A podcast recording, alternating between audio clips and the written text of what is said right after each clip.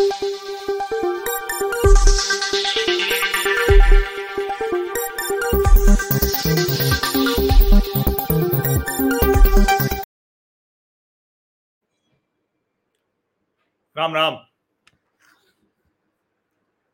चुनाव तो रोचक हो गया। मैं लोकसभा चुनाव की बात कर रहा हूँ। 2024 के लोकसभा चुनाव अत्यंत रोचक हो गए। और कमाल की बात ये कि ये रोचक हुआ है सिर्फ़ और सिर्फ़ इसी वजह से क्योंकि कांग्रेस इस तरह से जीत गई। अगर कांग्रेस मुश्किल से जीतती, भारतीय जनता पार्टी की सीटें भी सौ या उसके आसपास रहती तो ये वाली रोचकता नहीं होती। ये रोचक हुआ ही इसीलिए है क्योंकि कांग्रेस पार्टी प्रचंड बहुमत के साथ सरकार बना ली गई। अब यहाँ एक और रोचक बात है, जिसको हर कोई जानता है, लेकिन अपने अपने लिहाज से इंटरप्रेट करेगा इंटरप्रेट अपने अपने लिहाज से उसको परिभाषित करेगा। भारतीय जनता पार्टी की शक्ति में रंच मात्र कमी नहीं आई है। ब्रांड नरेंद्र मोदी में एक रत्ती की कमी नहीं आई है। लेकिन हाँ, जो बढ़ना चाहिए था वो नहीं बढ़ पाए। जो कहा जा रहा था कि जनता दल सेकुलर जेडीएस, देवगौड़ा साहब वाली, कुमार स्वामी वाली, वो अगर घटेगी तो कौन कितना बढ़ेगा? भारतीय जनता पार्टी ने जो जोखिम लिया था कि लिंगायत फोल्ड से बाहर भी निकलना है, कुछ वोट और लेने हैं, बड़ा ज़रूरी है वो। और हर पार्टी को अपने आधार मतदाता समूह को बनाए रखते हुए नए मतदाता समूह को जोड़ने पर हमेशा काम करते रहना चाहिए। इसी से तो तय होगा ना कि वो पार्टी कितना बढ़ेगी या थम जाएगी? अब भारतीय जनता पार्टी ने ये कोशिश तो की, लेकिन राज्य में उनके नेताओं की कलह, स्थानीय नेतृत्व की कमी। और जो सबसे बड़ी बात कि येदियुरप्पा के बाद कर्नाटक में कोई एक ऐसा बड़ा नेता ना होना और बसवराज बोम्मई को कर्नाटक के भाजपा के कैडर की तरफ़ से स्वीकार न किए जाने से सब हो गया। सात प्रतिशत का अंतर हो गया। कमाल की बात यह कि सात प्रतिशत का अंतर हुआ, और इस सात प्रतिशत के अंतर ने जिसमें बड़ा प्रतिशत मुस्लिम मतों का है, डरा दिया है, संपूर्ण विपक्ष को। जो विपक्ष अभी तक कह रहा था कि हम कांग्रेस को जिताएँगे, सत्ता में लाएँगे, मज़बूत बनाएँगे, वो विपक्ष पूरी तरह से डर गया है। और वो डर सबसे पहले सामने आया ममता बनर्जी के श्रीमुख से। बात उन्होंने वही कही, लेकिन अभी तक जो ममता बनर्जी कह रही थी कि राहुल गांधी तो बच्चा है अभी तक जो ममता बनर्जी कह रही थी कि राहुल गांधी तो नरेंद्र मोदी की टीआरपी बढ़ाते हैं। अभी तक जो ममता बनर्जी कह रही थी कि राहुल गांधी के जाने से ही मोदी का परचम बुलंद हो जाता है। तो कांग्रेस ने भी कह दिया कि भैया, ये तो बी टीम है टीएमसी। क्योंकि भाजपा के साथ तो तृणमूल कांग्रेस भी रह चुकी है। और सच कहें तो अंदर खाने कांग्रेस पार्टी को पता है कि चाहे ममता बनर्जी हो, चाहे शरद पवार हो, चाहे नीतीश कुमार हो, चाहे के चंद्रशेखर राव हो, ये सब अपने अपने राज्यों में अपनी स्थिति बचाए रखने के लिए, अपनी प्रासंगिकता बचाए रखने के लिए भाजपा के साथ भी जा सकते हैं। और सीधे सीधे हाथ न मिलाए तो एक रणनीतिक तरीका अपना सकते हैं। कैसा रणनीतिक तरीका? जैसा पश्चिमी महाराष्ट्र की ताकतवर पार्टी, पाँच लोकसभा वाली पार्टी, एनसीपी, उसके नेता शरद पवार जी करते हैं। जब अडानी के मसले पर विपक्ष ने भाजपा को घेरा हुआ था और विपक्ष का विशेषकर राहुल गांधी कमान संभाले हुए थे, अब वो कितना सही है, कितना आधार है, वो अलग बात है। उस समय में क्या हुआ? पवार साहब आए, साक्षात्कार एनडीटीवी को दिया और सारे मसले पर जैसे होता है ना कि पटाखा एकदम बढ़िया तैयार था धाड़ धाड़ धाड़ धाड़ बज रहा था, तब तक एकदम से पानी डाल दिया, सीलन आ गई पटाखे में। गायब हो गए। मुद्दे पर असर पड़ गया। और अब ये तो हुई बात इधर। जरा नीतीश कुमार का हाल सोचिए।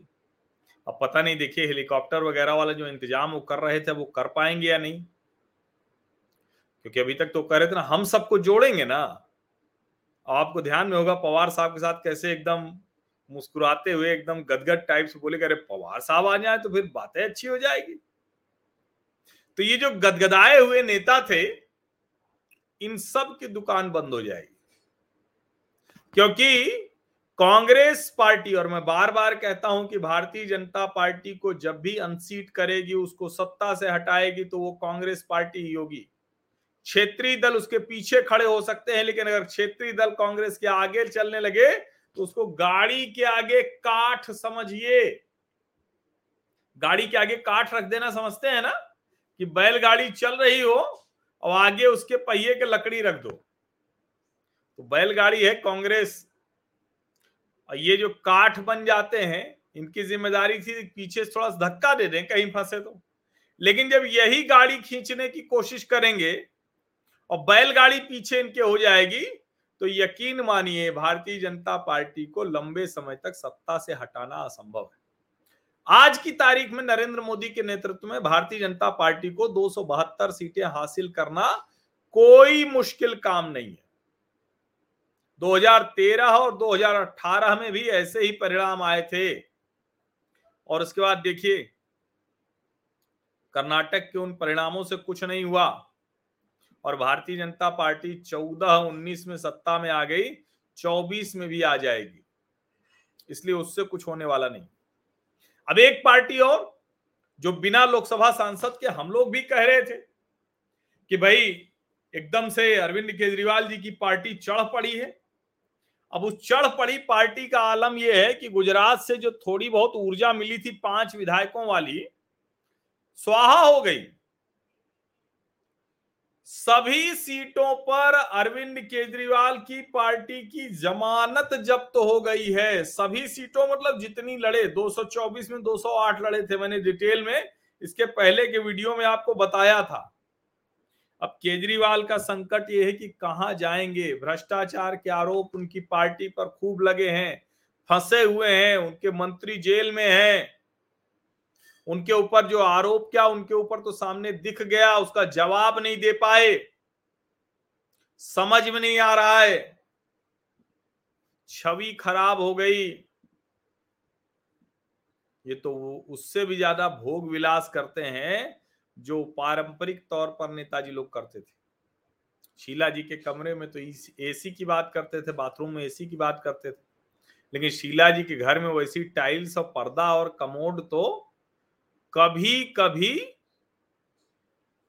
कभी भी नहीं लगा। इसीलिए मैं कह रहा हूँ, इसीलिए कह रहा हूँ कि आप इस बात को बहुत अच्छे से समझिए कि जो पूरी राजनीति बदल गई है, पूरी राजनीति बदल गई और ये लड़ाई देश के लिए बेहतर है कि भारतीय जनता पार्टी और कांग्रेस के बीच में लड़ाई हो। क्षेत्रीय दलों का संकट तो बढ़ ही रहा है, लेकिन ये संकट देश का नहीं है। दरअसल राष्ट्रीय पार्टियों ने जब पूरी तरह से निराश किया, और देखिए 36 का 36 प्रतिशत वोट भाजपा का, जस का, तस है कर्नाटक में। जेडीएस वाला वोट प्रतिशत वो खींच ले गई सात प्रतिशत, बीस से तेरह। इसका मतलब समझते हैं? सात प्रतिशत का अंतर आ गया भाजपा और कांग्रेस में। उस अंतर ने आधे पे लाकर खड़ा कर दिया। ये बात भाजपा को भी पता है और भाजपा उसके लिए तैयारी भी कर रही है। लेकिन ममता बनर्जी, शरद पवार, अखिलेश यादव, नीतीश कुमार, लालू प्रसाद यादव, के चंद्रशेखर राव और सबसे ऊपर अरविंद केजरीवाल।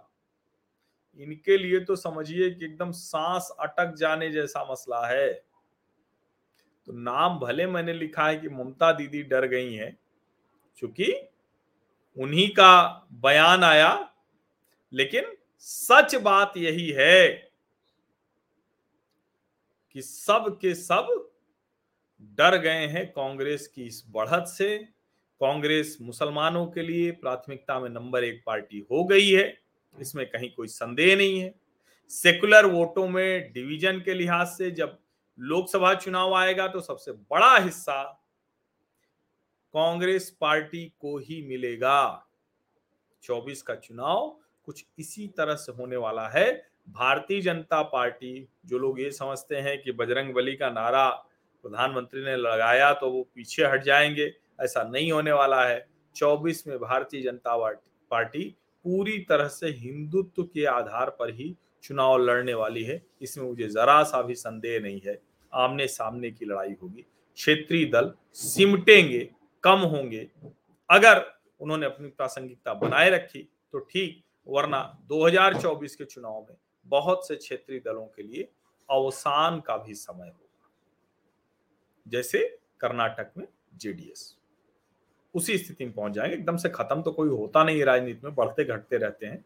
तो, जिससे उम्मीद पूरी होती दिखती है फिर उधर जाते हैं। लेकिन अभी फ़िलहाल जो राष्ट्रीय राजनीति है एक नेशनल नैरेटिव की लड़ाई है एक सेकुलर नैरेटिव की लड़ाई है।